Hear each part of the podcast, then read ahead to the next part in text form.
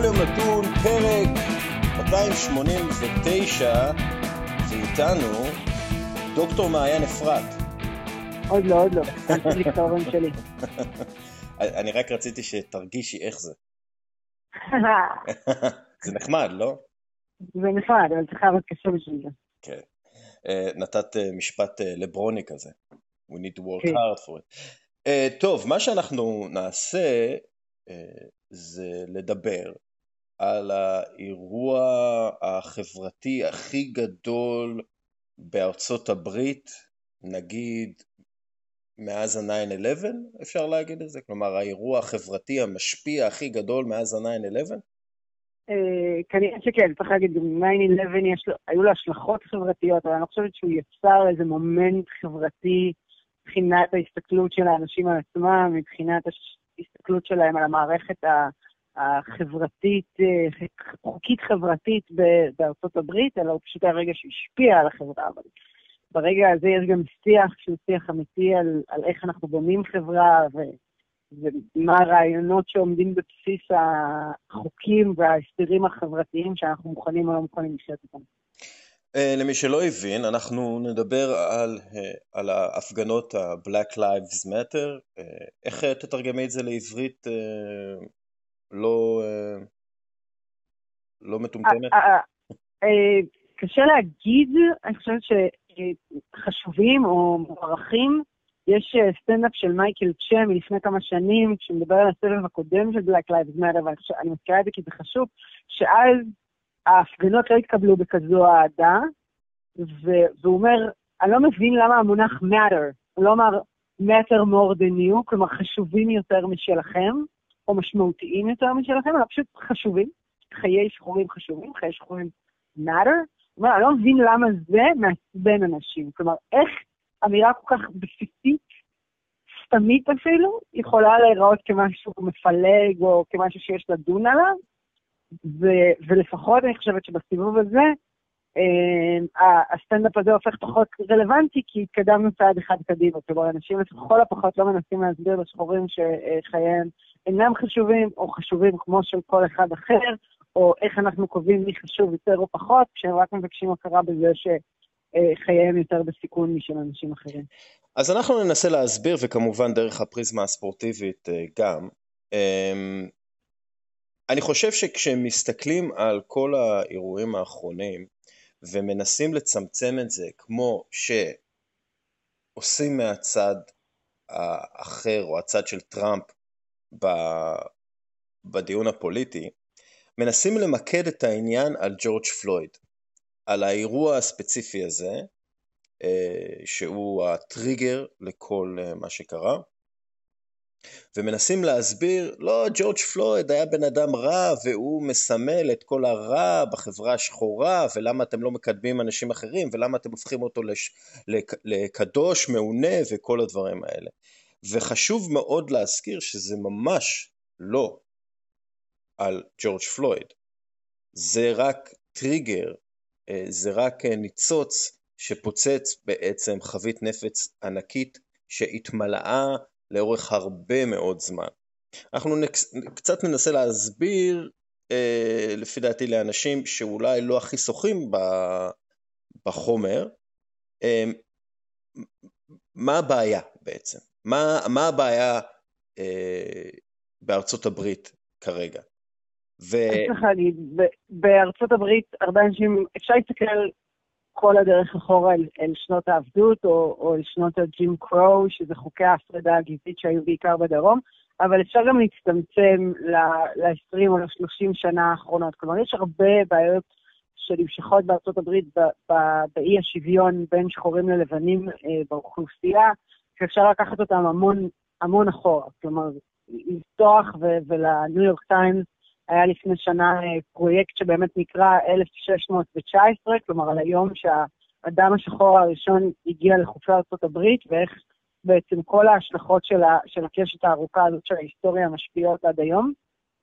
אבל אפשר גם להתכנס ל-30 שנים האחרונות, פחות או יותר, לתקופה שמאז תחילת המלחמה בסמים, שזה שנות ה-80, ולהגיד שעוני ומחסור תמיד היה קשור לאלימות ול, ולעבריינות, וזה, וזה נכון. אבל מעבר לזה, יש גם סיבה למה, א', הקהילות האלה לא משתקמות מתוך העוני וה, והקושי הזה, ושתיים, וזה אני חושבת איפה שזה פוגש את שחקני ה-NBA, שלאדם שחור בארצות הברית, גם אם הוא שחקן NBA וגם אם הוא עבר לשכונה טובה יותר, אין פטור מה, מהאלימות המשטרתית, מהפחד הזה, מה, מהמפגש עם המשטרה, שיש לאדם שלמשל, גם לבן, שחי בשכונה ענייה, בשכונה שיש בה אולי יותר פשע, ואולי בשכונה שיש בה אולי יותר אלימות. כלומר, אנחנו צריכים לזכור, גם שחקני NBA בעבר נעצרו ונעצרו מאסרי שווא, אה, והיה את הסיפור של קבו ספולושה, שהוקע על ידי שוטרים, שבר את הרגל, סיים את העונה, קיבל פיצוי מעיריית ניו יורק בהמשך.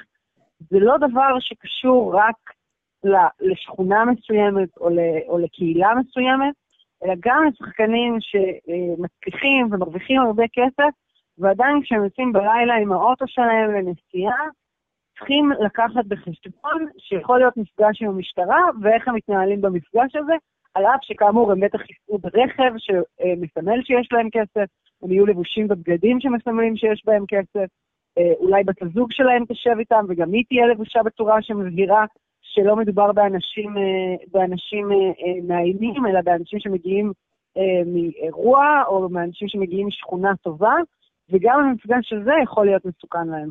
כן. סטרלינג בראון ממילווקי בקס נתפס, נתפס, מה זה נתפס?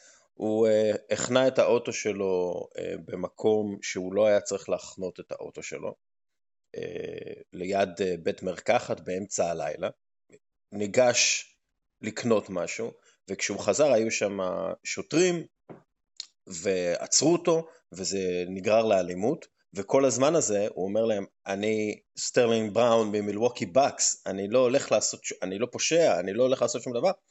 ושני שוטרים שראו את זה, וזה על וידאו, שני שוטרים שרא, שראו שזה סטרלינג בראון והבינו מי זה, פשוט אה, הסתתרו מהמצלמה, מהמצלמות, פשוט ברחו מהמצלמות שיש ב, אה, ב, באזור שם, יש הרבה מצלמות בארצות הברית. כלומר, השוטרים ידעו שמדובר בשחקן NBA, אבל בגלל שהוא שחור, התנהגו אליו בצורה מסוימת, וזה אך ורק בגלל שהוא שחור. כי אם הוא היה לבן וחונה במקום לא נכון ונכנס רגע ל-CVS, לבית מרקחת ויוצא החוצה, לא, פשוט לא היה את כל העניין הזה. פשוט לא היה... רוב הסיכויים שהיה נשלח הביתה עם אזהרה או עם דוח ושלום על ישראל. כלומר, היו מעירים לו או, או משאירים לו דוח על השמשה ואומרים לו, אדוני, לא לחנות פה יותר ושולחים אותו הביתה. כן, ו- ומלקום ברונקו... ראיתי דבר דומה גם, ראיתי דבר דומה גם אתמול, השחקנית קרי וושינגטון, התייחסה לאיזה, השחקנית הקולנוע המפורסמת. שראו סרטון ש, שילד אה, אפרו-אמריקאי ככה מהחנייה שלו משחק עם כדור בחנייה ואז מתקרבת ניידת ברחוב המגורים שלו והוא נעמד מאחורי אחת המכוניות האחרונות ברחוב כביכול מפחד שיתנו אליו או שיטרידו אותו. כן. ילד שלא יכול להיות בן יותר מעשר. ומה, אני חייבת להודות שגם אני מתנהגת ככה, כלומר אם אני נוסעת עם הרכב שלי ופתאום אני רואה ניידת משטרה עוברת מאחוריי, אני אפנה פתאום ימינה או אני אעצור רגע בצד כי אני כל כך לחוצה מהמפגש הזה, מהמפגש האפשרי הזה עם השוטר, שאני מפחדת שאני באמת אעשה טעות בנהיגה, שתאפשר לשוטר לעצור אותי, ואז הכל יידרדר משם. כלומר, אני, גם אני כאישה אה, אה, שחיה בלוס אנג'לס, והיא שחקנית מצליחה, ורוב חייה אה, לא נמצאים באיזשהו מפגש עם החוק, כשעוברת ניידת מאחורי, אני נורא נבהלת ואני בדרך כלל אעצור את האוטו, או אנסה לתפוס בנתיב, או אנסה להתרחק מהסיטואציה. כלומר, המתח הזה בין החיים היומיומיים של אנשים אה, שחורים בארצות הברית והמפגש עם המשטרה, הוא עניין באמת של פחד יומיומי, ששוב, לא בהכרח נובע מאיזשהו מפגש ספציפי, אלא מה, מהנוכחות הלא נעימה אה, של אחד, כלומר של המפגש הזה במרחב הציבורי. כן. אה, מלקום ברוגדון, שהיה חבר של סטרלינג בראון במילווקי באקס, ועכשיו הוא באינדיאנה פייסרס, סיפר בפודקאסט של ג'יי ג'יי רדיק, שכשהוא קיבל את האוטו של המשפחה מסבא שלו, הוא היה צריך לחתום על חוזה, שבחוזה היה כללי התנהגות למפגש עם שוטר. והכללי התנהגות אלה להשאיר את הידיים על ההגה, לדבר בנימוס, לא, לא להתווכח, כלומר הוא היה חייב לחתום על כללי התנהגות ברורים ואם לא, הוא לא היה מקבל את הרכב מסבא שלו. סבא שלו, דרך אגב, היה פעיל חברתי יחד עם אה, מרטין אה, לותר קינג, בגלל החשש שמפגש עם שוטר ייגמר במותו של אה, מלקום ברוגדון, שהוא ילד ממעמד, ממעמד הבינוני ומעלה, חכם מאוד, קוראים לו ה president, כלומר הנשיא, בגלל שהוא אה, יודע להתבטא ויודע לדבר ותמיד אה, אה, מאוד היה חשוב לו קידום חברתי וכל הדברים האלה.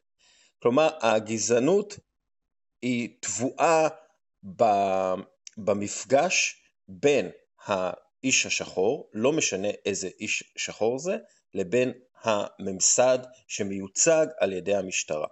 כי בדרך כלל מה שה... השוטר הוא המפגש שלנו עם הממסד, המפגש השכיח ביותר, נגיד את זה ככה, כאן, אם אנחנו לא עובדים בממשלה עצמה. כן, צריך להגיד שגם משטרות כנראה מטבעם, מכך שהם ארגון ש, שטיפה יותר נוטה, יש בו יותר גברים, ויש בו עניין של כוח, הוא, הוא ארגון שנוטה להיות כזה שעובר את הרפורמה בשלב מאוחר יותר. במינסוטה למשל יש מושל דמוקרטי, יש ראש עיר דמוקרטי שנבחר, אחרי אירועים קודמים כאלה והבטיח להביא רפורמה ושינוי, והמשטרה עובדת יותר לאט, צריך להגיד. זה לא שאי אפשר להביא רפורמה לשם, וזה לא שאין אה, מהלכים שנעשו, אפילו בעיר מנסות עצמה, אבל זה מוסד שיש בו, מה שנקרא לזה, יותר קשרים לעולם של פעם. ולכן, החיכוך הזה הוא הרבה יותר משמעותי דווקא מול אה, אה, מוסד כמו המשטרה ולא מול מוסדות אחרים של המדינה, שגם שם יש חיכוכים, אבל לא ניכנס אליהם היום, כי זה באמת נושא ארוך ומקוצר. כן. אבל את יודעת מה, בואי שנייה ניכנס לזה, בגלל שהכוחות משטרה הראשונים שהוקמו בארצות הברית, אה, אה, היו, מטרתם הייתה להחזיר עבדים שברחו. כלומר, זה, כן. אה, המשטרה האמריקאית אה, דרך אגב, גם התיקון לחוקה השני, שנותן לאנשים את הזכות אה, להחזיק בנשקים, הם הוקמו על מנת אה, לדכא בורחים שחורים מהעבדות. עבדות, אני... אולי, אולי נבהיר את זה, כי, כי לא בטוח שאנשים מבינים את זה. עבדות זה שווה ערך לשואה. גם מבחינת המספרים, אפילו היו יותר מתים בעבדות האמריקאית מאשר אה, יהודים אה, בשואה, לפי כל ההערכות. עבדות זה לקחת אנשים, לחטוף אנשים, לרכוש אנשים באפריקה, להעביר אותם את האוקיינוס בתנאים לא תנאים, הרבה מתים בדרך, ואז להכניס אותם למחנות עבודה שהם אה, הם, הם לא חיים בהם יותר משנתיים שלוש בממוצע, עינויים מן הסתם, עבודת פרח, אה, תזונה גרועה, ויותר מזה, אה, ארבעה, כמו אה, בהמות. אנשים צריכים להבין את זה, עבדות זה פשע נגד האנושות, נכון. כן, וגם אחרי, צריך להגיד, עד שנות ה-60, וגם קצת אחרי, עד מרקין לותר קינג וחוק זכויות האזרח, המשטרה בדרום האמריקאי הגנה בעצם על שתי מערכות חוק שונות. כלומר, לשחורים היה חוק אחד וללבנים היה חוק אחר בדרום האמריקאי, והמשטרה אכפה את אותם חוקים שהיו בספר החוקים, אנחנו לא מדברים על מאות דורות אחורה, אנחנו מדברים על אה, הורים של אנשים, של שחקנים בליגה היום, לפעמים לסבתות של שחקנים בליגה היום, אם אנחנו מדברים על ה-NBA, ההורים שלהם חיו את הדבר הזה. אה, גם בצפון, צריך להגיד, אף אחד לא היה קדוש. עד היום יש הפרדה בדיור, אה, שכונות שיש בהן יותר שחורים ופחות לבנים ולהפך. וראינו את הסיפור הזה עם טריבון מרטין, אמנם שוב אנחנו חוזרים אה, לדרום, לפלורידה, אבל זה יכול לקרות באותה מידה גם בבוסטון אפילו, שכשילד שחור מסתובב בשכונה שהיא בעיקר לבנה, וניידת משטרה עוברת, היא תשים לב. למה? כי עדיין הדיור בארצות הברית מאוד מאוד מופרד, שכונות שהן יותר כאלה ושכונות שהן אחרות. אם אנשים רוצים לראות את זה, מצאתי, הוושינגטון uh, פוסט עשה לפני שנתיים פרויקט שממש אפשר לראות עם נקודות אה, צבעוניות על המפה מי גר איפה באמריקה, ורואים את זה בערים הגדולות. יש מעט מאוד ערבוב, והערבוב הזה גם מוסיף לצורת השיטור, כי מאוד קל לדעת איפה שולחים שוטרים ואיפה שולחים פחות שוטרים, ואיפה מישהו אמור להיות ואיפה מישהו לא אמור להיות, וזה מייצר כל הזמן את המתחים האלה, ששוב, לא בהכרח קשורים רק לפשע, אלא קשורים לדרך שבה אנשים חיים, ואיפה הם חיים, ומאיפה הם באו, ו- ומה הצבע העור שלהם, ו- ושכבות של שכבות של, של היסטוריה שנכנסות לכל מפגש בודד כזה של אדם מול שוטר. כן. Uh, כאן אנחנו גם נמליץ לכם לראות את ה-13th, את הסרט בנטפליקס על התיקון ה-13. נסביר mm-hmm. קצת מה זה התיקון ה-13, מעיין? התיקון ה-13 זה בעצם אחד התיקונים שעברו אחרי מלחמת האזרחים האמריקאית, כביכול המלחמה שסיימה את העבדות, שחררה, הפכה את האדם השחור לאדם אה, מלא, בעל זכויות אה, בחברה האמריקאית, אבל בעצם התיקון ה-13 לא מעלים לגמרי את העבדות. הוא אומר, אפשר להפוך אדם לעובד כפייה, לנטול זכויות, אה, לנטול זכויות חברתיות, לנטול זכויות אזרח, רק אם אה, בית משפט, אה, הוא עמד לדין והורשע בבית דין באיזושהי עבירה, בשורה של עבירות, ואז בעצם כל הזכויות שלו, הזכות לבחור ולהיבחר, הזכות לחופש, הזכות לקבל שכר על עבודה, כל הזכויות האלה מתפוגגות כי הוא תחת חסות המדינה, כמובן בבית כלא ובבית מאסר. וה, והסרט בעצם מסרטט איך הרבה מהפרקטיקות של העבדות והרבה מיחסי הגזע שבעצם התיקון הזה במלחמת האזרחים ואחר כך החוק לזכויות האזרח היו אמורים לפתור באמצעים חוקיים, בעצם פשוט אמרו, אוקיי, אי אפשר סתם לחטוף אדם לעבדות, אבל אם אתה שופט אותו בבית משפט ואתה שולח אותו לכלא, אז פתאום הוא שוב נתון לחסות המדינה ונתון, ונתון להרבה מאוד מההגנות החוקיות עליו. והם מראים אה, בצורה די אה, מרשימה איך באמת גם הקפיצות בכמות הכלואים בארצות הברית, שכידוע היא הכי גדולה בעולם, גם ההרכב הגזעי של הכלואים, כל זה קשור גם למתחים גזעיים שהיו בארצות הברית, ואז פתאום כשרצו להזכיר לאפרו-אמריקאים מי באמת הבוס פה ואיך צריך להתנהג, פשוט עשו את זה דרך מערכת המשפט הפלילית, זה סרט מומלץ, הבמאית שלו היא הבמאית של הסרטים סלמה ושל הסדרה um, How They See Us, כלומר אם אתם מכירים אותה מהעבודה העלילתית שלה, זה דוקו שהיא, ביימה, והוא באמת uh, חשוב מאוד לראות אותו. יש פה גם המון uh, uh, מתראיינים אליו, המון חוקרים וכותבים שאחר כך אפשר להעניק בקריאה. דרך ההיכרות איתם כן. בספר. Uh, בגד... ובגדול, דרך אגב, התיקון ה-13 נועד uh, לרכך את uh, מדינות הדרום, להכניס אותם חזרה ליוניון, uh, ולאפשר להם לעצור אנשים כדי שאלו יבנו מחדש את הכלכלה של הדרום, שקרסה לחלוטין אה, אחרי מלחמת האזרחים, וזה בעצם מה שהם עשו במשך הרבה מאוד זמן. אה, היו עוצרים אה, שחורים על שטויות, מכניסים אותם למערכת והופכים אותם לעובדי כפייה. שחורים מאוד צעירים בהרבה מקרים, היו עוצרים ילדים ממש קטנים, בני 8-12, וזה היה ממש שיטה. דרך אגב, אחת מהסיבות למשל שמריחואנה בארצות הברית לא חוקית, זה זה, כדי לעצור אנשים, להכניס אותם על אה, שימוש בסמים כביכול, ואז הם נכנסים לתוך המערכת והם חלק ממערכת שדרך אגב, גם היום אה, מעבידה אנשים בתנאים אה, לא, לא תנאי עובד אה, מלאים, אה, אז יש בזה הרבה מאוד בעייתיות. אה, חוקי ג'ים קרו גם כן נכנסים לתוך העניין הזה, ומה שנקרא המלחמה נגד הפשע או המלחמה נגד הסמים גם כן נכנסת לתוך העניין הזה, אה, וגם העניין הזה שמשקיעים בכוח משטרה ולא ברווחה ולא בחינוך, אה, כמו שרואים למשל בסמויה, ב-The Wire, וזה יוצר את הסיטואציה התמידית הזאת של מתח בין החברה למשטרה. עכשיו, כשאומרים defund the police, המטרה היא לא שלא תהיה משטרה, המטרה היא שהמשטרה לא תהיה כל כך אה, חזקה וגדולה וישקיעו חלק מהכסף שמשקיעים במשטרה כדי להפוך את השוטרים לסוג של חיילים כאלה או כוח כובש באזורים עירוניים, להשקיע את הכסף הזה ברווחה, בחינוך, בסיוע לנרקומנים, בסיוע ליוצאי אה, אה, בית כלא, בסיוע לשיקום אה, קהילות. וזה משהו... צריך להגיד שגם המשטרות, הם פחות אומרים את זה עכשיו, כי עכשיו פתאום הם מרגישים באמת מותקפים עם הנושא של defund the police או abolish the police, אבל יש קטעים של פוליס uh, צ'יפ מכל רחבי המדינה, אחד המוכר בהם הוא הפוליס צ'יפ של דאלאס בזמנו, אחרי uh, אירוע ששם נורו שוטרים באחד הסבבים הקודמים של ההפגנות האלה, שהוא ממש אומר, אתם דורשים מאיתנו לעשות יותר מדי, אתם דורשים מאיתנו לטפל באנשים עם בעיות נפש שמגיעים לרחוב כהומלסים, אתם דורשים מאיתנו לטפל במכורים הסמים שמגיעים לרחוב, אתם דורשים מאיתנו לטפל אה, בפשיעה קלה כזאת של גנבות מחנויות שנובעות מזה שאנשים עניים ואין להם מה לאכול. אתם דורשים מאיתנו לעשות המון המון דברים שהם לא בהיקף היכולות שלנו. כלומר, אנחנו באמת יודעים לבוא ולרשום דוח ולהבין מי גנב לך את הרכב או מי פרק לך הביתה, או מי חס וחלילה רצח מישהו. העבודה שלנו היא לא אה, ללכת ולטפל בהומלס שכרגע שיכור ומסכן ברחוב,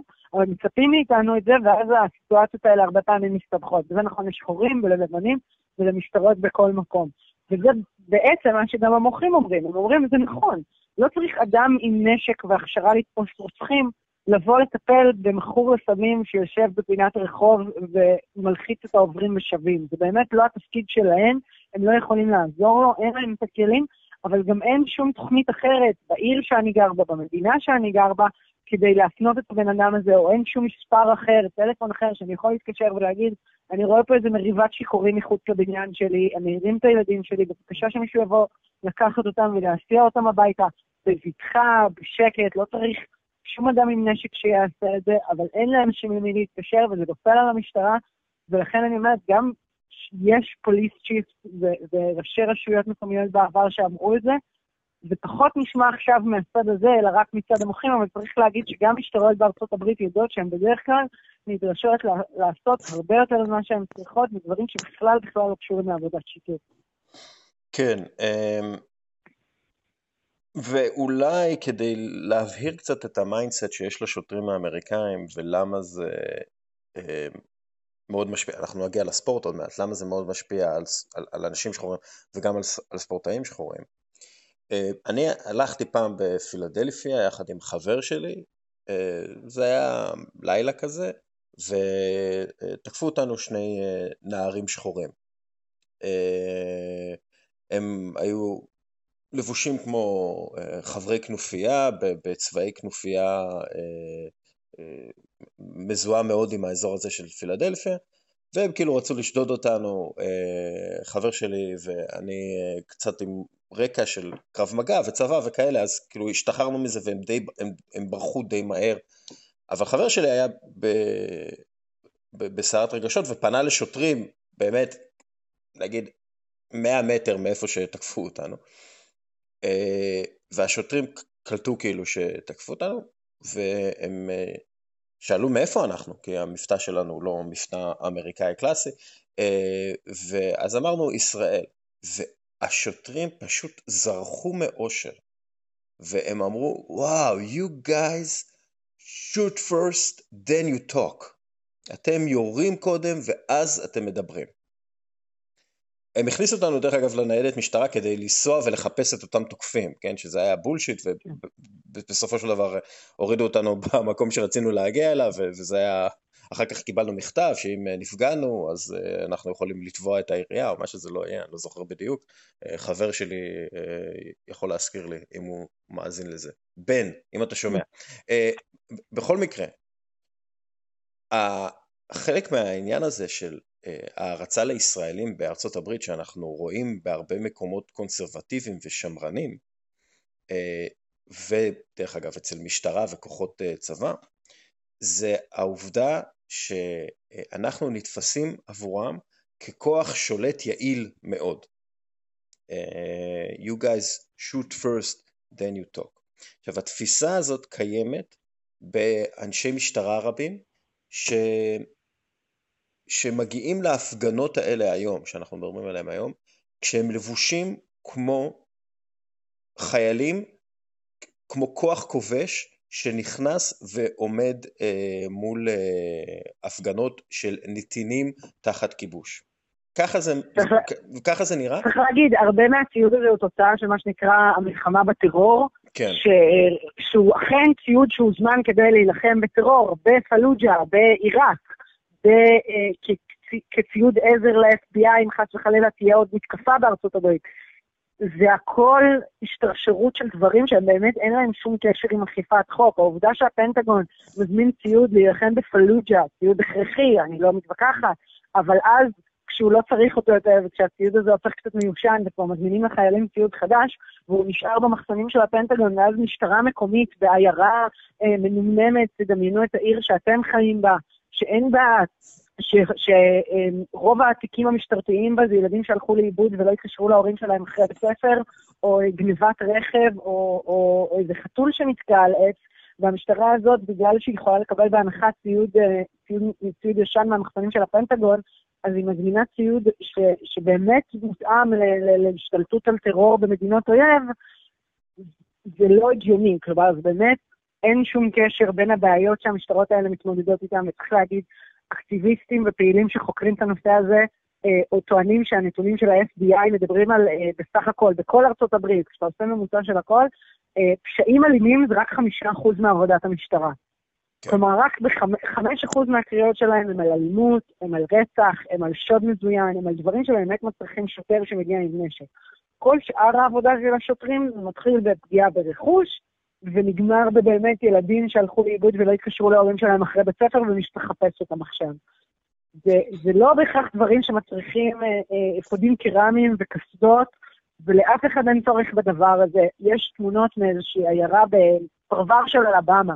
רואים אה, ככה איזה 15 תלמידים יושבים על הדשא עם השלטים שלהם מול העירייה המקומית, ומסביב קודם כל עומדים 40 שוטרים, וחלק מהם גם מבושים בציוד לפיזור הפגנות. איזה פיזור הפגנות אתה צריך בפרבר אה, מנומנם של ברמינגהם אלבמה? לא ברור. אבל למשטרה הזאת יש את הציוד הזה. ואז זו שאלה גם מה יכלו לקנות עם הציוד הזה, האם יכלו להשקיע בעוד תוכנית, אה, תוכנית לצעירים אה, אחרי בית ספר, מה עוד היה אפשר לעשות עם הדברים האלה כדי באמת לשפר את החיים של הקהילה הזאת, ולא רק לקחת ציוד בהנחה מהפנטגון אה, ששימש קודם בעיראק ובאפגניסטן. כן, אה, רוברט רייך, אה, שהיה אה, שר, שר הכלכלה או שר האוצר של, The Secretary of, כן, שר האוצר של הנשיא קלינטון, מצייץ מדי פעם נתונים כלכליים. ואחד מהנתונים הכלכליים שהוא צייץ זה taxpayers spent מספר שאני לא יכול לקרוא ואני לא בטוח שמישהו יכול לקרוא, אבל זה בסביבות ה-107 מיליארד אה, דולר, יותר על משטרה מאשר דיור, אה, public housing, אה, וזה גם כן אחת מהבעיות הגדולות בארצות הברית, שיש הרבה אנשים שנדחפים ל public housing לא ראויים למחיה של בני אדם אמיתיים, public housing, דיורים אה, ציבוריים, שוב, כמו שרואים בסדרה כמו The Wire, זה hotbed לפעילויות אה, פשע, לפעילויות אה, סמים, ליצירת כנופיות, ואז בעצם כל מי שגדל בתוך האזור הזה, ואנחנו מכירים הרבה מאוד סיפורים על שחקני NBA ושחקני NFL שגדלו באזורים כאלה, זה או שיש להם את אופציה להיות פושעים ולהרוויח משהו ולהביא כסף הביתה, או את האופציה אה, להיות ספורטאים ממש ממש טובים ולהגיע ל-NBA ולהרוויח הרבה כסף. זה בערך, פה בנקודה הזאת בערך אנחנו אה, נעבור לדבר כאילו על, על ספורט ועל תפקידו של הספורט בתנועה הזאת Black Lives Matter. בגלל, כמו שאמרתי מקודם, אין הרבה אופציות לנער השחור שגדל בפאבליק האוזינג או גדל באזור אה, מוחלש של החברה האמריקאית, אה, שמאוד מתאפיין באוכלוסייה שחורה. אה, וזה אה, קשור מאוד לסייקיק ולה, ולתפיסה שיש להרבה ספורטאים. הם מזהים איפה הם גדלו, הם מבינים את הכוחות המוסדיים שעובדים נגדם, והם יוצאים נגד זה, והם אה, הופכים לקול נגד אותם קולות ונגד אותן, אותם מוסדות. אפשר לקחת את זה עד ל... אתה יודע, ג'קי רובינסון, הספורטאי השחור הראשון שנהפך לשחקן מקצועני בליגה לבנה, במייג'ר ליג בייסבול, ובעצם הוא גם סוג של פעיל זכויות אזרח, למרות שהוא כאילו התמקד יותר בספורט ואיך בעצם להוריד את מחסום הגזע בבייסבול. זה ממשיך עם ביל ראסל שהיה פעיל חברתי מאוד uh, בולט, uh, היו עליו תיקים ב-FBI שכינו אותו uh, שחור יהיר או uh, דברים כאלה, בגלל שהוא היה קורא ספרים ומאוד אינטלקטואל. זה ממשיך גם עם מוחמד עלי, ש... The Greatest נקרא, כן, הספורטאי הגדול בכל הזמנים ככל הנראה, ואנחנו יכולים בעצם לראות הרבה מאוד ספורטאים שהיו מאוד מאוד בולטים בפעילות החברתית שלהם, בפעילות שלהם וברצון שלהם לשוויון זכויות בין שחורים ללבנים, ואנחנו יכולים, יש גם קו ישיר, כלומר בין ביל ראסל לברון ג'יימס ואולי אפילו קיירי ארווינג חלילה, כן. אבל... צריך להגיד שגם ה-NBA, עכשיו אנחנו, ברגע הנוכחי בארצות הברית, אנחנו רואים שאפילו ה-NFL ונסקאר, שמייצגות ליגות עם קהל שמרני יותר, הצטרפו למחאה, צריך להגיד, ה-NBA היה שם גם כשחייבון מרטין נרצח על ידי אזרח, וגם כשארי גרנר, ש, שהוא האזרח הקודם שנחנק בעצם במהלך מעצר, ואמר I can't breathe, וזה הודפס על חולצות ב-NBA, צריך להגיד שה-NBA בעצמו היה שם גם לפני ארבע וחמש ושש שנים, כשהסיפור הזה עוד לא זכה לאחוזי התמיכה הגבוהים בציבור שהוא זוכה לו עכשיו. עכשיו כששואלים אנשים האם אתם תומכים ב-Black Lives Matter, כמעט חצי מהציבור האמריקאי תומך, הזינוק היה מטאורי. עכשיו כשאתה שואל אזרחים אמריקאים, גם אזרחים לבנים, אפילו מצביעים רפובליקנים, אתה מקבל מספרים מאוד מאוד גבוהים שאומרים, כן, יש אפליה מערכתית כנגד שחורים, או יש בעיה של שיטור כלפי שחורים, זה מספרים שאפילו אם היית בודק בסקרים לפני שנתיים, לא היית מוצא. כלומר, הציבור לא היה מוכן להפנים שיש פה איזשהו, איזשהו עיוות שהוא לא רק נובע מבן אדם כזה או אחר שהוא גזען, או אזור מסוים במדינה שהוא גזען, זה משהו מערכתי יותר, כולל יותר, שלא אומר, איקס גזען ולכן הוא מתייחס לא יפה, אלא שיטור בארצות הברית לא מתנהג יפה כלפי האוכלוסייה האפרו-אמריקאית. כל מיני מערכות חוקיות שבנינו הפלו במשך שנים את האוכלוסייה האפרו-אמריקאית, ולכן היא נמצאת במקום אה, אה, נמוך יותר אה, מבחינה חברתית מאשר אוכלוסיות אחרות. ברגע הזה, צריך להגיד, ה-NBA היה שם גם קודם, השחקנים ב-NBA קיבלו הזדמנות לבטא את העמדות האלה, גם כשהם היו הרבה הרבה פחות פופולריות בציבור, גם כשב-NFL קולין קפרניק עמד לבד ונזרק בסופו של דבר מהליגה. כן. אה, דרך אגב, העבודה החשובה של אה, ביל ראסל ומוחמד עלי וקרים אבדול ג'באר, אוסקר רוברטסון, אה, לא הייתה רק בעניין של בידור, כי כי נוטים לחשוב שהספורט בארצות הברית הוא entertainment ומה אה, אתם מערבים פוליטיקה וכל הדברים האלה. קודם כל, הספורט באמריקה תמיד היה מאוד פוליטי, גם כשהוא מופרד מהמוסדות הפוליטיים, אה, תמיד אה, סימל הרבה הליכים פוליטיים וחברתיים שהחברה עוברת, והספורט האמריקאי היה מאוד חשוב בהליכים האלה. אז אחד מההליכים המאוד משמעותיים זה הבאת הפרצוף השחור למיינסטרים. כלומר, אה, ולא, כשמוחמד עלי, ונכנסו בו הרבה כשהוא היה צעיר והוא דיבר כמו שהוא דיבר, מוחמד עלי היה אחד מהשחורים הראשונים בארצות הברית שלא התביישו בזה ש, שהוא שחור, כן? שהוא, שהוא לא הרגיש נחות ביחס למרואיין, המראיין הלבן. הוא היה מקריא שירה, הוא היה ממציא שירים, הוא היה, הוא היה מדבר בצורה קולחת ו- ו- ושוטפת ו- וזה היה מאוד חשוב אה, עבור הצופים האמריקאים, שרבים מהם אף פעם לא נפגשו אפילו עם שחור בכל מיני פרברים במידווסט וכאלה, להבין שמדובר באנשים חכמים אה, אה, עם, עם שכל, זה, זה עד כדי כך היה חשוב אה, שיהיה להם ספורטאי כזה פעיל, או מישהו כמו ביל ראסל שהוא מנהיג והוא הופך למאמן ראשון, אה, שחור ראשון בהיסטוריה של, אה, של הספורט המקצועני האמריקאי.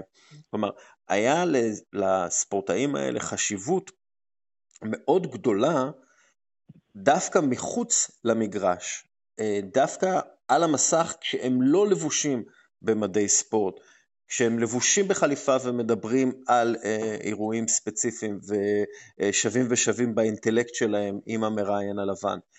אלו דברים קריטיים לתפיסה האמריקאית, הליברלית יותר אולי, של אה, שחורים וזכויות השחורים בארצות הברית, ואנחנו מדברים על שנות ה-60, ה-70 ואפילו אחר כך ה-80 וה-90.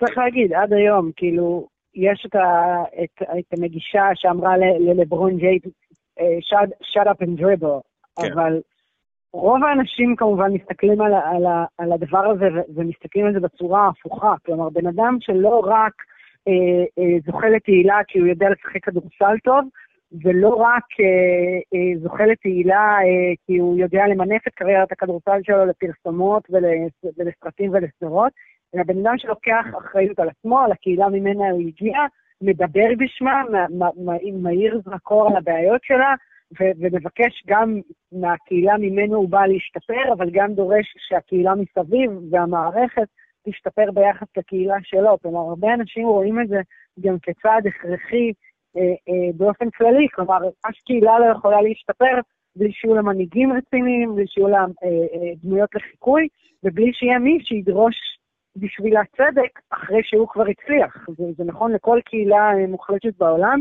היא צריכה מנהיגים, היא צריכה אנשים שהצליחו וחוזרים הביתה כדי לעזור, ורוב האנשים רואים את זה באמת כהתקדמות ובאמת כתפקיד של הספורטאים האלה להחזיר חזרה, לא רק להרוויח את הכסף וללכת ולחיות את חייהם הפרטיים וחופשות והנאות, אלא באמת לחזור לקהילה ולראות איך הם יכולים לעזור ולקחת את זה אה, לשלב הבא. וזה בדיוק הפוך מה-shut up and dribble. כלומר, רוב האנשים לא באמת מצפים לזה, או לפחות רוב האנשים מהקהילה שלהם לא באמת מצפים שהם ישתקו ורק ישחקו, ורק ירוויחו כסף מההרצה של הקהילה. הם רוצים גם לראות את ההרצה הזאת חוזרת הביתה אחר כך. כן, גם, אה, את יודעת, אנחנו מדברים על אה, מנהיגים שחורים, הרבה מהם, כשהם הניעו את התנועה הכי גדולה למען אה, שוויון זכויות בארצות הברית, אם זה מרטין לותר קינג או מלקום אקס, או... הרבה מהם נרצחו. או אה, אה, נוטרלו בכלא אה, על ידי המוסדות שאנחנו מדברים עליהם. כלומר, הספורטאים היו כל כך בולטים ו- וכל כך אהובים על ידי הלבנים, שאסור היה אפילו לגעת בהם, אי אפשר היה לגעת בהם. אי אפשר היה לנטרל את אה, דבריו של אה, מוחמד עלי, אי אפשר היה לנטרל את אה, הדברים של ביל ראסל, כפי שנטרלו את, את מרטין לותר קינג ומלקום אקס, והרבה מנהיגים, שדרה מנהיגותית שחורה, צעירה, אינטלקטואלית, שה-FBI והמשטרה והממסדות נטרלו. אוקיי, ועכשיו אנחנו מגיעים לרגע הנוכחי באמת, אה, אוקיי. בליגה. כן, אנחנו, אנחנו במקום כזה בליגה. Uh, כרגע המטרה של הליגה היא uh, לייצר בועה באורלנדו, בוורלד דיסני, שבה ישחקו את כמה משחקי עונה רגילה, כל קבוצה, בשביל בעצם להשלים הכנסות. אנחנו מדברים על הכנסות מאוד גבוהות אה, שיאבדו אם לא ימשיכו את העונה הרגילה, ואז פלייאוף. עכשיו, אחד מהדברים שצריך אה, להסביר זה ששחקנים לא מקבלים שכר על הפלייאוף. אה, זה לא בחוזה שלהם. הם מקבלים בונוסים מסוימים שקשורים להישגים בפלייאוף, אבל הם לא מקבלים את השכר שלהם בפלייאוף כחלק מההסכם הקיבוצי, ה-CBA. ה-CBA נותן כסף אך ורק על אה, עונה של 82 משחקים, ואתה מקבל בעצם כסף פר משחק שהקבוצה שלך משחקת. אה, בגדול, אני לא נכנס לעניינים הטכניים האלה, אבל בגדול ה-CBA מחלק את ההכנסות של הליגה 50-50, 50% אה, לבעלים, 50% לשחקנים, שהשחקנים ב-NBA בדרך כלל מקבלים 51 אחוז, 52 אחוז, טיפה יותר מ-50 אחוז. אחת מה... אחת מה... זה בעצם, דרך אגב, מאבק של שנים של אוסקר רוברטסון וביל ראסל, ואנחנו יכולים אה, ללכת עד 1964 עם המאבקים האלה. אה, חלק מהמאבק נגד, נגד כך שלשחקנים יהיו זכויות, נגיד, שוות לבעלים, היה בשנות ה-80 שאמרו שהשחקנים לא אחראים מספיק בגלל שהליגה יותר מדי שחורה, זה היה דיבור, אז אמרו הליגה יותר מדי שחורה, צריך יותר לבנים. דרך אגב, עד תחילת שנות ה-70 היה סוג של הגבלה על מספר השחקנים השחורים שיכולים לשחק בקבוצה. סליחה, עד אמצע שנות ה-60 היה הגבלה על מספר השחקנים השחורים שיכולים לשחק בקבוצה, הגבלה לא חוקית והגבלה שהבעלים יצרו בעצמם. אז שוב, זה, אי אפשר לנתק, אי אפשר לנתק את ההתפתחות של הליגה כעסק שבו השחקנים שווים אה, לבעלים, פחות או יותר מבחינת קבלת הכנסות, לה, להתפתחות אה, החברתית בארצות הברית. אבל נכון. עכשיו, אבל עכשיו מה שקורה זה זה. אה, השחקנים בעצם אישרו את הבועה ואת הקונספט של הדבר הזה, השחק... רוב השחקנים אישרו את זה דרך אה, נציגיהם באיגוד. לכל קבוצה יש נציג איגוד, אה, והנציג איגוד היה אמור להסביר לשחקנים מה המשמעות של הבועה, ואז אה, לקבל את האישור מהם, והוא הולך לאיגוד, האיגוד מאשר את זה ברוב גדול, ואז מה קורה אה, משם, מעיין?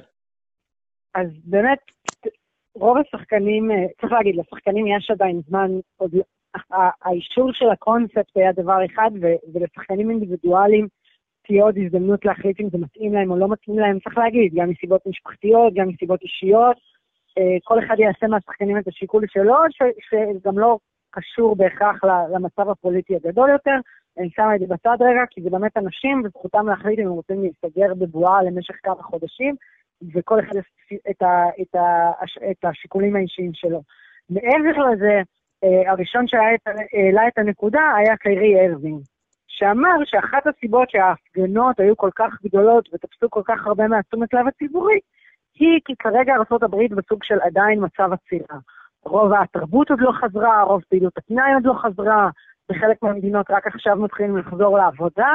היה איזשהו שקט ציבורי תקשורתי שההפגנות התפרצו לתוכו, וזה סוף סוף נתן הזדמנות אה, אה, לציבור האפרו-אמריקאי לדבר על הבעיות שמעסיקות אותו, לדרוש רפורמה, לדרוש שינוי, והטענה של קיירי ארווינג, ואחר כך צריך להגיד, דווייט הווארד הצטרף אליו, ואייברי בראדלי הצטרף אליו, הטענה הייתה, ברגע שנחזור אה, לספורט, ברגע ששוב יהיה כדורסל, הדיון התקשורתי יחזור להיות מי קלע כמה, מי ניצח אתמול בערב, כמה יפה הדנק היה של לברון ג'יימס, ולא בהכרח ידברו על המחאה, וגם רעיון הבועה לכשעצמו, רעיון הקפסולה שבונים להם באורלנדו, לא יאפשר לשחקנים להיות בתוך הקהילות שבהם הם חיים, או בהם הם משחקים בדרך כלל, ולתמוך בהם בצורה אקטיבית יותר, לא להשתתף בהצהרות, לא להשתתף בנאומים, לא להשתתף באירועים פומביים.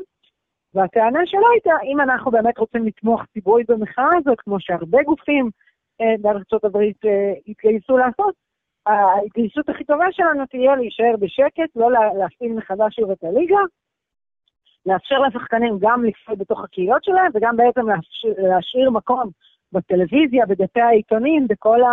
בכל התשומת לב התקשורתית הזאת, רק למחאה, ולא במקום אה, מחאה, לדבר על מי קלה כמה נקודות אתמול בערב. אה, מעיין? כן. כן. אה, לא, זה פשוט אה, נשמע כאילו אה, אה, ניתקת. עוד איזה משהו שאת כאילו את רוצה להגיד על... אה, צריך, על... צריך, להגיד, צריך להגיד כמה דברים. אז באמת, א', אנחנו רואים באמת שינוי בליגות הספורט. כלומר, המקום של ליגות הספורט במחאה הזאת היה, היה נוכח.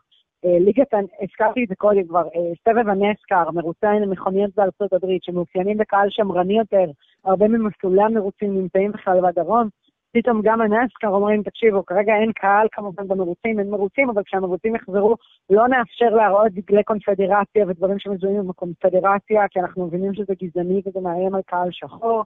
ה-NFL, אנחנו זוכרים את הסאגה שהייתה עם המחאה של קולין קטרניק, אה, גם שם, בעקבות דרישה של שחקנים, מתנצלים על מה שנעשה לו, הרבה אנשים פתאום ש... ש אה, צריך להגיד, אה, עיוותו את המחאה שלו וטענו שהיא כנגד ההמנון, או כנגד הדגל, או כנגד חיילים אמריקאים, פתאום אה, אה, עושים סיבוב של 180 מעלות ומודיעים שהם מבינים שזה אף פעם לא היה נגד הדגל, וזה אף פעם לא היה נגד ההמנון, וזה אף פעם לא היה נגד החיילים, וזה תמיד היה דרך להביע מחאה על משהו אחר, ושזה נעשה בזמן ההמנון ורק כי זה תפס תשומת לב, אבל זה נגד ההמנון.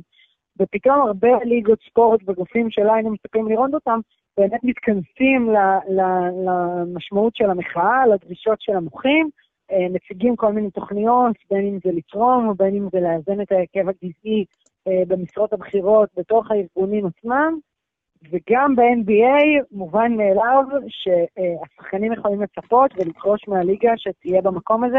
כפי שכבר אמרתי קודם, ה-NBA כבר הייתה שם, גם כשרוב הציבור האמריקאי עוד לא היה שם. כן. אה, הסילוק של סטרלינג מהליגה, העמדה לצד מחאות קודמות, כשהמחאות האלה היו מוגבלות הרבה יותר, והיו מוגבלות לקהילה השחורה, וה-NBA כן הסכים שהשחקנים ימחו אז. זה לא בלתי אה, מובן למה השחקנים מצפים מה-NBA להציג גם תוכנית משלה בכל הנושא הזה, בין אם זה תרומה לארגונים שמתעסקים בצדק חברתי, בין אם זה לפתור בעיות של חוסר ייצוג בתוך הליגה, במשרות הבכירות, במשרות האימון, במשרות הניהול, אבל זה הפך להיות פריז מאוד מוזר שקשור לחידוש מחדש של הליגה, גם בגלל שזה הגיע ממישהו כמו קיירי ארווינג ודווייט האווארד, שלא נחשבים כקולות החברתיים של הליגה. זה לא באמת לברון ג'יימס שהיה מעורב באירועים האלה כבר בעבר, אה, אה, דווקא הוא היה יחסית שקט בסיפור הזה, והייתה עליו ביקורת או לא ביקורת, לא משנה, צריך להיכנס לזה, אבל צריך להגיד ש... אה, האם השחקנים צודקים בנכונות שלהם לבוא בדרישות לליגה שתציג תוכנית משל עצמה? כן, הם לא שונים בזה מאף, נקרא לזה בית עסק אחר, חברות בכל ארצות הברית נדרשו להציג תוכנית משלהם לטיפול בנושא של אי שוויון גזעי. האם זה מוזר שהם תולים בזה את החזרה של הליגה? לדעתי, ואני מניחה שגם לדעתך, כן. כן, זה בהחלט מוזר, במיוחד לאור העובדה שאנחנו שומעים כל מיני דברים על קארי ארווינג, למשל, ש... אוקיי, זה מאוד בעייתי ש-29 מ-30 הבעלים של הקבוצות הם לבנים, ושולחים, אה, אה, הם שולחים את השחקנים, 70% מהם שחורים, לבועה באורלנדו אה, כדי לבדר אנשים ולהרוויח להם כסף. כשאומרים את זה ככה, אבל בואו, אוקיי, השחקנים מרוויחים 50% ממה שהליגה מייצרת, אה, יש הסכם עבודה מאוד ברור ומאוד אה, פרו שחקנים. אה, השחקנים, אם הם לא יגיעו לשם, הם יאבדו הרבה מאוד כסף. עכשיו, קיירי ארווינג אמר, לא אכפת לי לאבד כסף בגלל שאני רוצה להעלות את הסוגיות החברתיות, אז קודם כל, חביבי, אתה לא... אתה, אם אתה תאבד uh, הרבה כסף, זה לא יפגע בך כמו שזה יפגע בשחקנים רבים אחרים.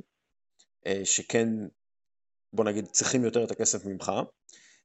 דבר שני, הנזק שזה יעשה למבנה המאוד, נגיד, ליברלי, פרו-שחקנים, אה, פרו, אה, פרו זכויות השחקנים, המבנה הזה יקרוס.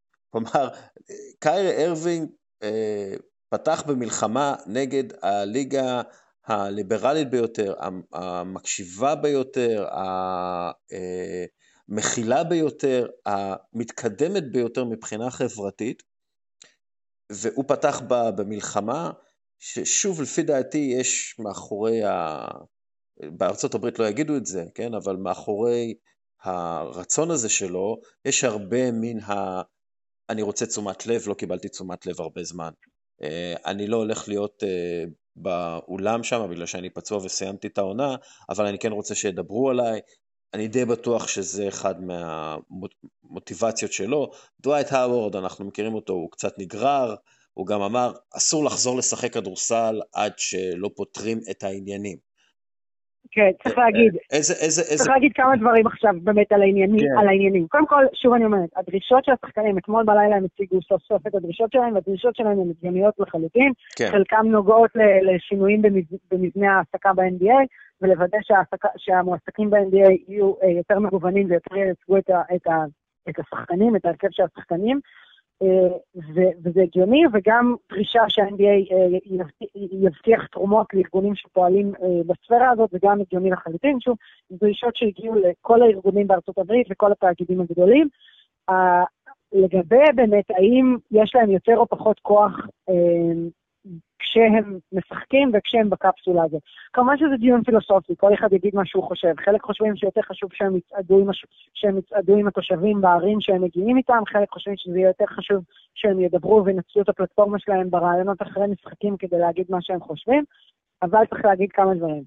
אה, כמו שכבר, ודיברנו על זה באריכות קודם, אה, ההבדלים הגזעיים בארצות הברית, ההשלכות של העבדות, של חוקי הג'ין קרו, של האפליה הממסדית בארצות הברית, דבר שנמשך, חלק יגידו 400 שנה, וחלק יגידו 200 שנה, וחלק יגידו ב-50 שנה האחרונות. מן הסתם זה לא ייפתר ביום אחד, בחודש אחד, זה לא איזשהו סכסוך שאפשר להעביר חוק אחד או תקנה אחת, או להחליף את דונלד טראמפ ולהגיד, אוקיי, בזה סיימנו, בזה השווינו את המצב.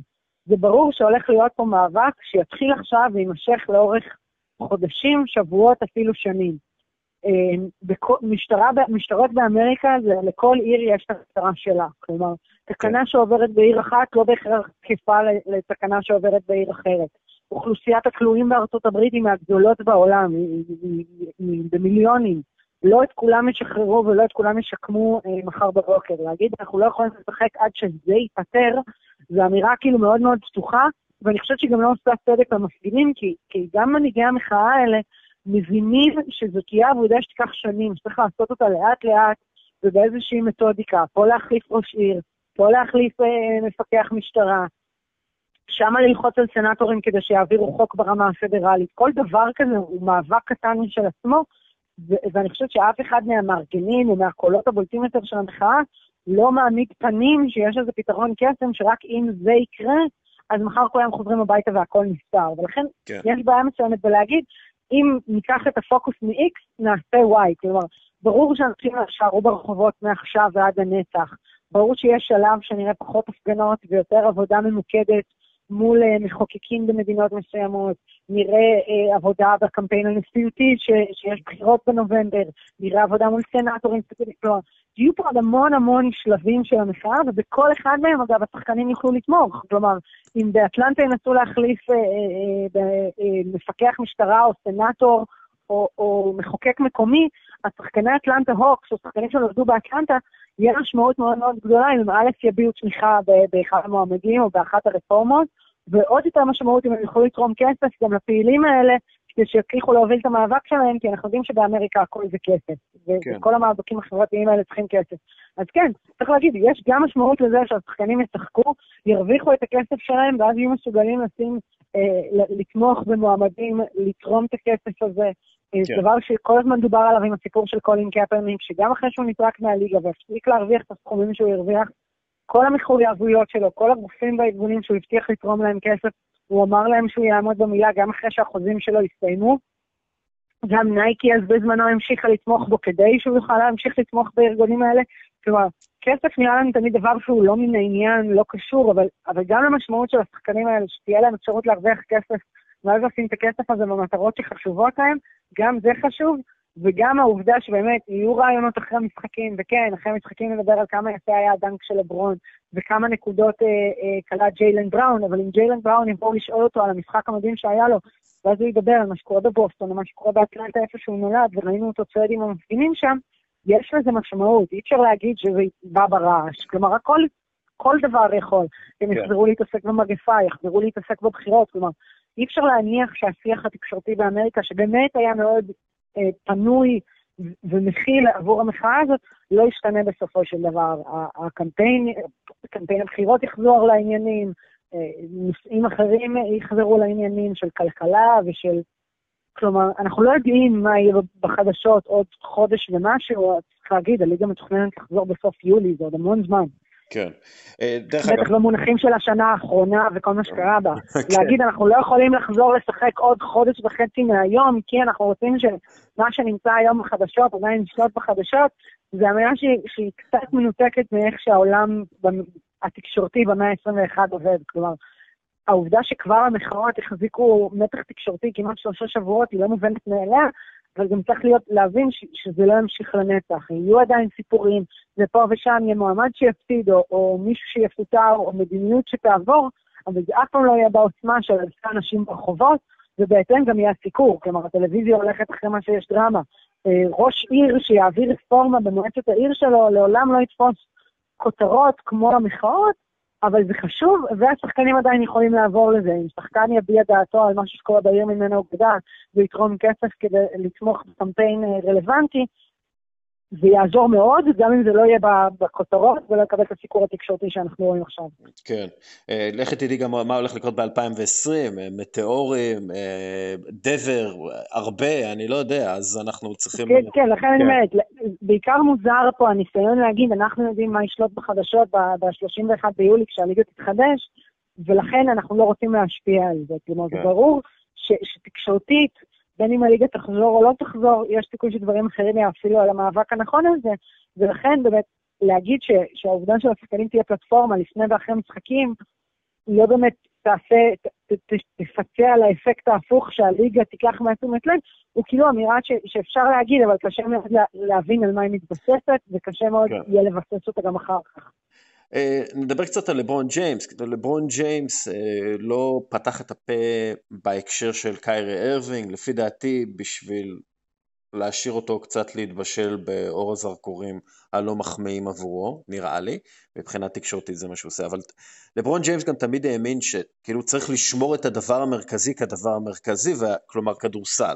למרות שלברון ג'יימס תורם עשרות מיליוני דולרים לקהילות השחורות והמוחלשות, ו- ומגדיר את עצמו כיותר מספורטאי, more than an athlete, הוא מבין אה, את המקצוע אה, הראשי שלו. הוא מבין שכדורסל הוא המקצוע שהפך אותו לבעל ההשפעה הזאת, ולכן הוא מכבד את ההשפעה שלו ואת המקצוע על ידי זה שהוא משחק, והוא לא צריך להסביר את עצמו לאף אחד. הוא אומר, כאילו, אני עושה מספיק מהבחינה הזאת. עכשיו, לברון גם התחיל לאחרונה ב- ביוזמה שמטרתה לסייע לקהילות שחורות להתמודד עם דיכוי הצבעה מוסדי, אה, ואנחנו קצת נדבר על דיכוי הצבעה המוסדי ומה זה אומר, אבל זה גם משהו שהוא מאוד רוצה לקדם בזמן המשחקים, שעבורו צפויים להסתיים מתישהו באוקטובר, שזה חודש לפני הבחירות לנשיאות. אז מה זה דיכוי הצבעה ומה בעצם לברון עושה, מעיין? אז אז בואו בוא נזכיר שוב, דיברנו על חוקי הג'ים קרו ועל ההפרדה הגזעית בדרום. אז באמת, לאורך שנים, אה, אה, למרות מה שקרה במלחמת האזרחים, שחורים בדרום לא באמת יכלו להצביע בצורה חוקית, היו עליהם כל מיני מגבלות, ואפקטיבית אחוזי ההצבעה של שחורים ואחוזי הרישום להצבעה של שחורים בדרום היו מאוד נמוכים, על זה היה המאבק של מרטין לותר. אחרי שזה קרה, ובעצם שחורים באמת קיבלו את זכות ההצבעה שלהם בכל ארצות הברית, ראינו פרקטיקות שנועדו וחייבים להגיד שזה נושא שהתפרץ מאוד בשנים האחרונות, אחרי ההצלחה של ברק אובמה, שבאמת הוציאה מספרים חסרי תקדים אה, של אפרו-אמריקאים להצביע בגלל ההשראה של אובמה, אבל לא רק, זה קרה לפני, זה קרה אחרי, זה קרה לאורך ההיסטוריה משתי המפלגות, אבל בשנים האחרונות זה בהחלט מכוון כלפי אפרו-אמריקאים בעיקר, וזה נעשה בדברים, בדרכים כמעט טיפשיות. אה, יש עיירה, יש בו בעיקר אפרו-אמריקאים, אז במקום שהקלפי, המחוז יציב את הקלפי במרכז העיירה, וכל הקטנים וכל המבוגרים וכל האוכלוסייה שם שגרה תוכל להגיע ברגל או בנסיעה קצרה אל הקלפי, שמים את הקלפי באיזשהו אה, אה, מרכז אה, מסחרי מחוץ לעיר. ואז אין, אם בעיר הזאת אין אה, תחבורה ציבורית טובה, כל מי שאין לו רכב, כל מי שעני יותר, קשה לו להגיע להצביע, ויכולת ההשפעה שלו פוחתת. זה, זה לפעמים ממש דברים כאלה. אה, חוקים שנועדו אה, וסופרים איך מזדהים למשל, ומשפיעים על צעירים.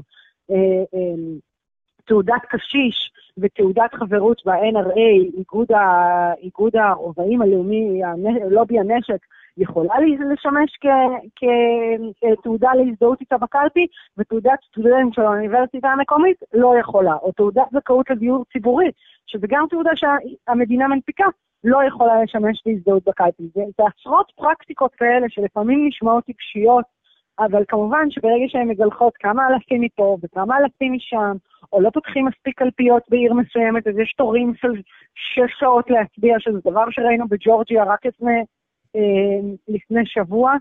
כל הדברים הקטנים האלה מאוד מחלישים את הכוח של מי שאיננו עשיר, או מי שאיננו חי בשכונה מבוססת, ואין לו יכולת לעמוד כל היום בקלפי, או להשפיע על המחוקקים שלו, אה, להצביע ולהביע את קולו, וזה משתרשר החל מהבחירות המקומיות ועד הבחירות לנשיאות.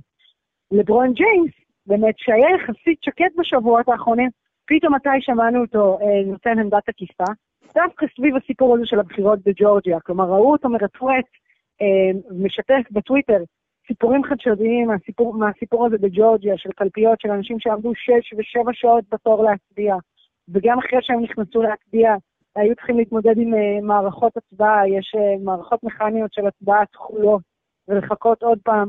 כל מיני דברים כאלה, שאחרי שאתה אומר לשחורים, אוקיי, יצאתם לרחובות, והפגנתם, ועשיתם מהומות, והכל בסדר. מה אם להצביע? מה אם להשפיע בדרכים המקובלות של הדמוקרטיה?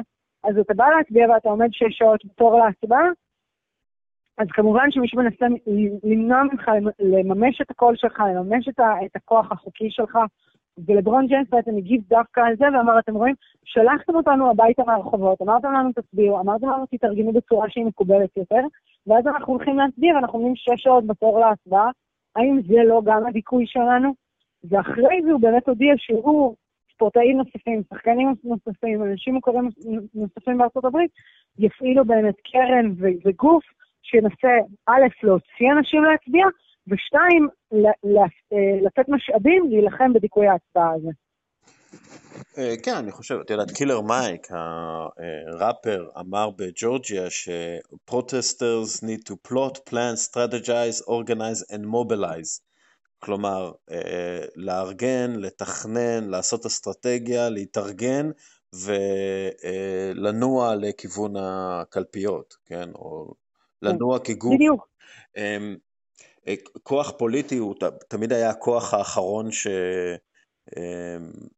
שאזרחים מדוכאים אה, קיבלו, וזה נכון גם לבני מיעוטים אה, בבריטניה, או בני מיעוטים פה בישראל, או בארצות הברית, שחורים, ולכן הפעילות הזאת של לברון, שהוא מעוניין לקדם אותה בתוך הבועה הזאת באורלנדו, וזה מה שהוא יעשה, היא מאוד קריטית, ודרך אגב מאוד מבהילה את הכוחות הרפובלקנים, לא? כלומר, יש, יש פה איזשהו, כי חלק מהאסטרטגיה שלהם של ניצחון בבחירות זה הדיכוי הצבעה, זה ממש חלק מהאסטרטגיה שלהם, הם אפילו הודו בזה ברעיונות ובנאומים.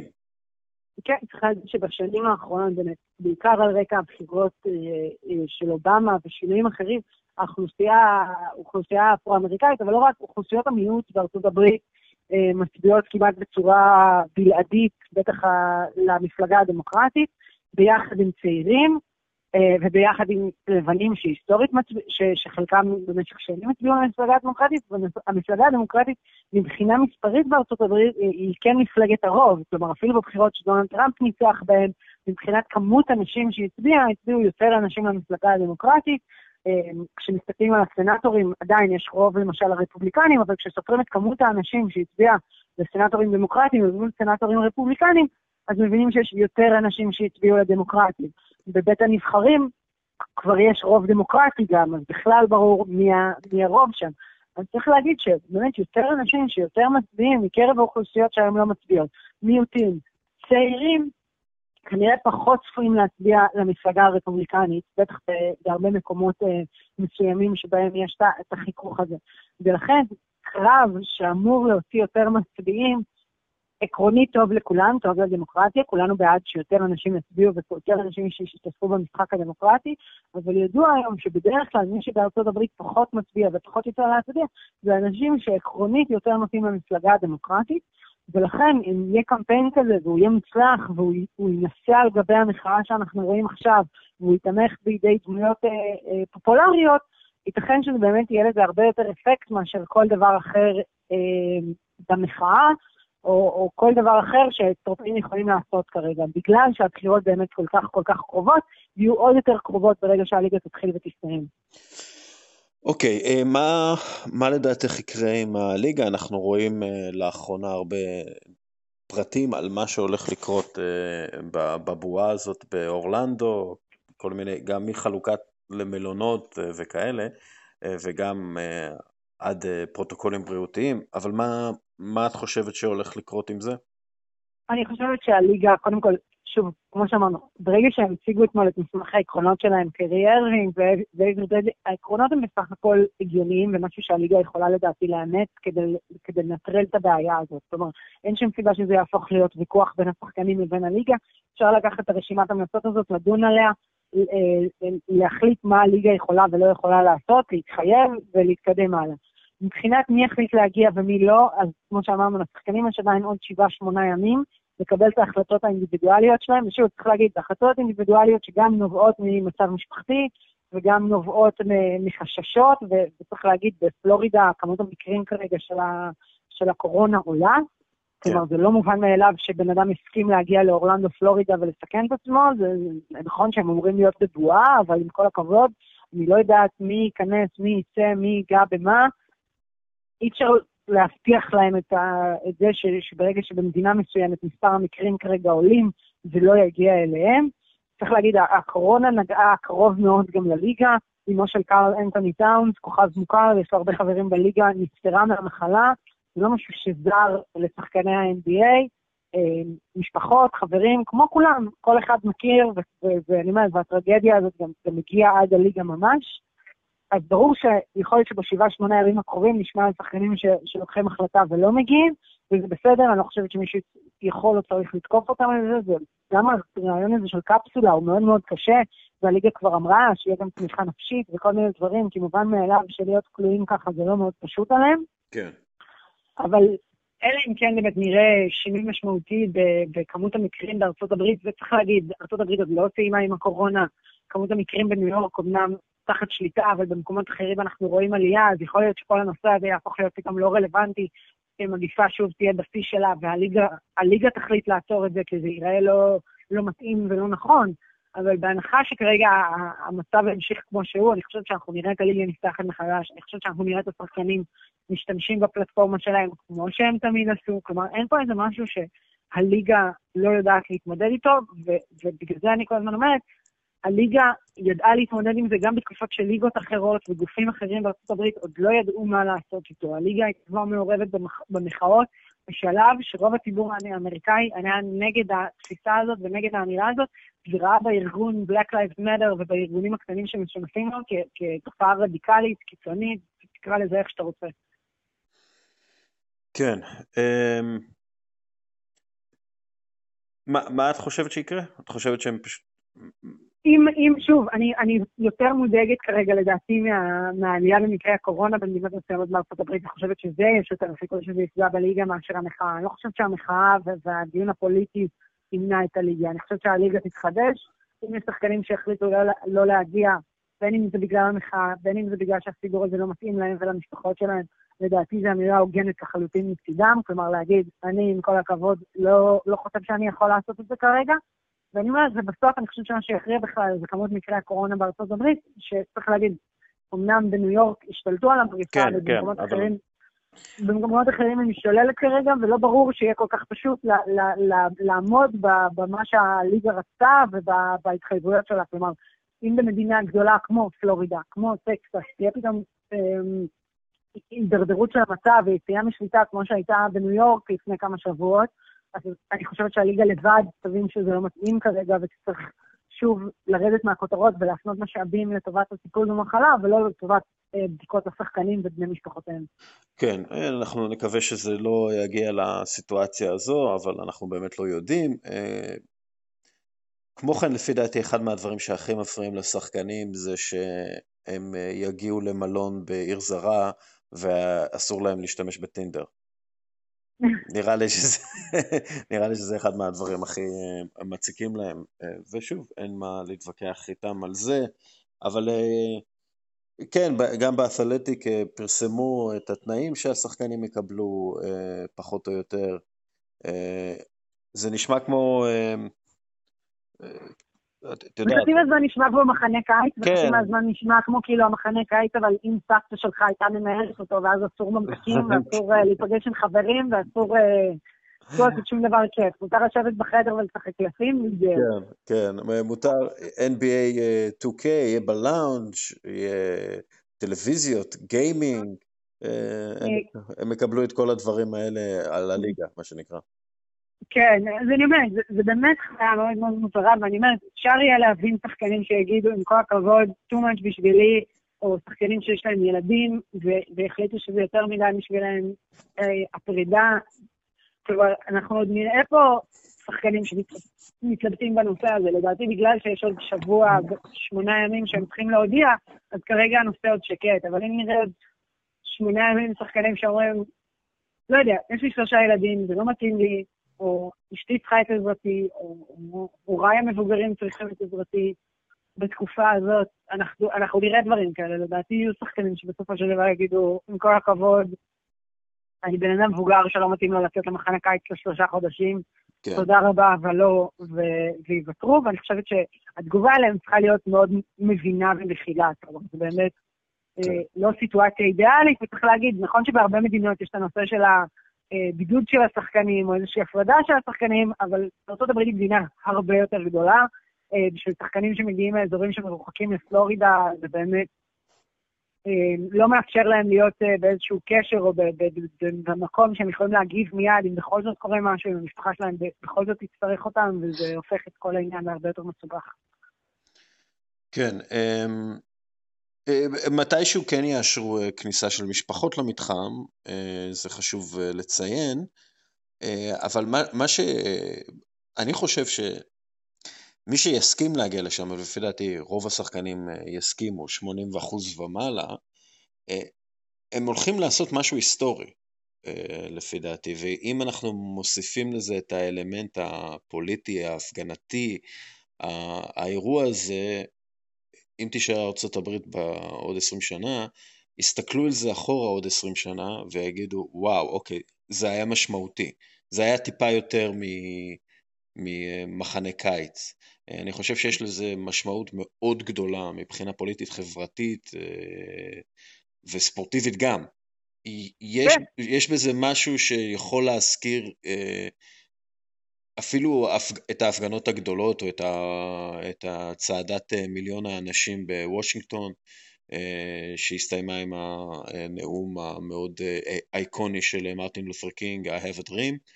אה, אני חושב ש, שיש פה את הפוטנציאל לזה, והרבה שחקנים, לפי דעתי גם כן מבינים את זה. אז אני לא יודע כמה שחקנים, אה, כמה, שח, כמה שחקנים לא ירצו להגיע לשם בגלל אה, עניינים אישיים משפחתיים, שהם מובנים, אבל אני חושב שהרבה מאוד שחקנים מבינים שאת ההקרבה הזאת, השלושה חודשים המבודדים האלה, ששוב, זה לא באמת שלושה חודשים מבודדים, וכן אה, יאשרו כניסת אה, משפחות ו- וכאלה. כן, וגם אה, צריך להגיד, בגלל זה מהר מאוד נכנסים לתוך הפלייאוף, אז קבוצות כן. שפשוט ידחו וישלחו הביתה. אז...